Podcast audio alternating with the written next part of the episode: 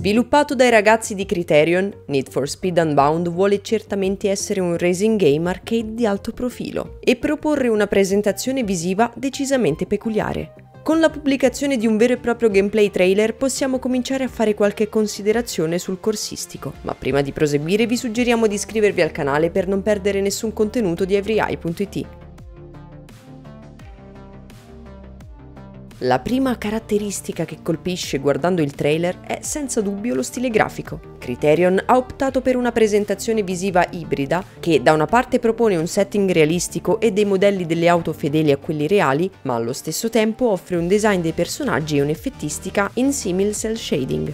L'impatto iniziale con l'immagine ci ha un po' spiazzato. Mentre alcuni potrebbero finire con l'abituarsi a apprezzare questo tipo di soluzione, un'altra fetta d'utenza potrebbe considerarla poco digeribile e non stupisce quindi che gli sviluppatori abbiano previsto la possibilità di disattivare alcuni degli effetti. Ad ogni modo, Criterion ha voluto rischiare, dando alla sua nuova creatura un aspetto che, almeno in potenza, potrebbe conferirgli carattere e aiutarla a distinguersi dalla concorrenza, come pure dal passato recente della serie. In un racing game del genere, poi, non può che esserci grande spazio per la personalizzazione. Purtroppo nel trailer si vede molto poco in tal senso, ma stando alle informazioni ufficiali, il giocatore avrà modo di esprimere il suo stile grazie a numerosi wrap e kit di elaborazione dell'auto e addirittura ci sarà la possibilità di rimuovere dei pezzi di carrozzeria, presentandosi ai nastri di partenza con le parti meccaniche in bella vista. La customizzazione poi non si limita soltanto alle modifiche del veicolo, ma si estende al vestiario del nostro alter ego, alle pose personalizzabili e alla possibilità di mettere in mostra i propri momenti chiave. Ampio spazio dunque viene dato al giocatore per esprimere se stesso, a bordo dell'auto e anche fuori.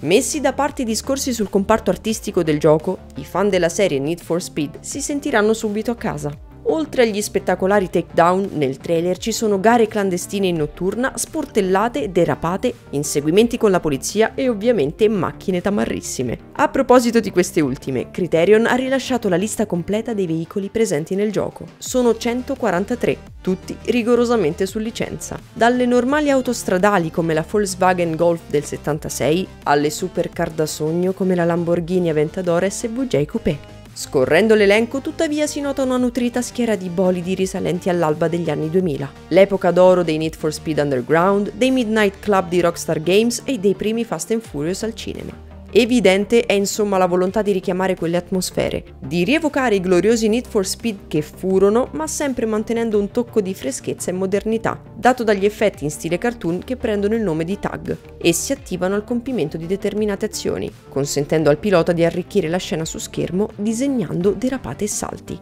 quasi come fosse uno street artist. Una delle novità su cui il trailer sembra insistere di più è la possibilità di scommettere il proprio denaro in game. Immaginiamo che il gioco presenterà un sistema di progressione simile a quello visto nei precedenti capitoli, con delle ricompense ottenibili ad ogni vittoria e magari anche al compimento di azioni collaterali. Qui però potremmo decidere di mettere a rischio quello che ci siamo guadagnati con fatica scommettendo contro i nostri rivali. Se le cose dovessero andare male, chiaramente il nostro patrimonio ne risentirebbe, ma se invece dovessimo avere un colpo di fortuna, favorito dalle nostre abilità alla guida, potremmo ritrovarci in breve tempo con una montagna di soldi. Si tratta insomma di una dinamica interessante sulla carta, ma tutta da verificare pad alla mano perché un elemento così aleatorio potrebbe minare il bilanciamento complessivo dell'esperienza e perfino rendere sin troppo agevole la progressione.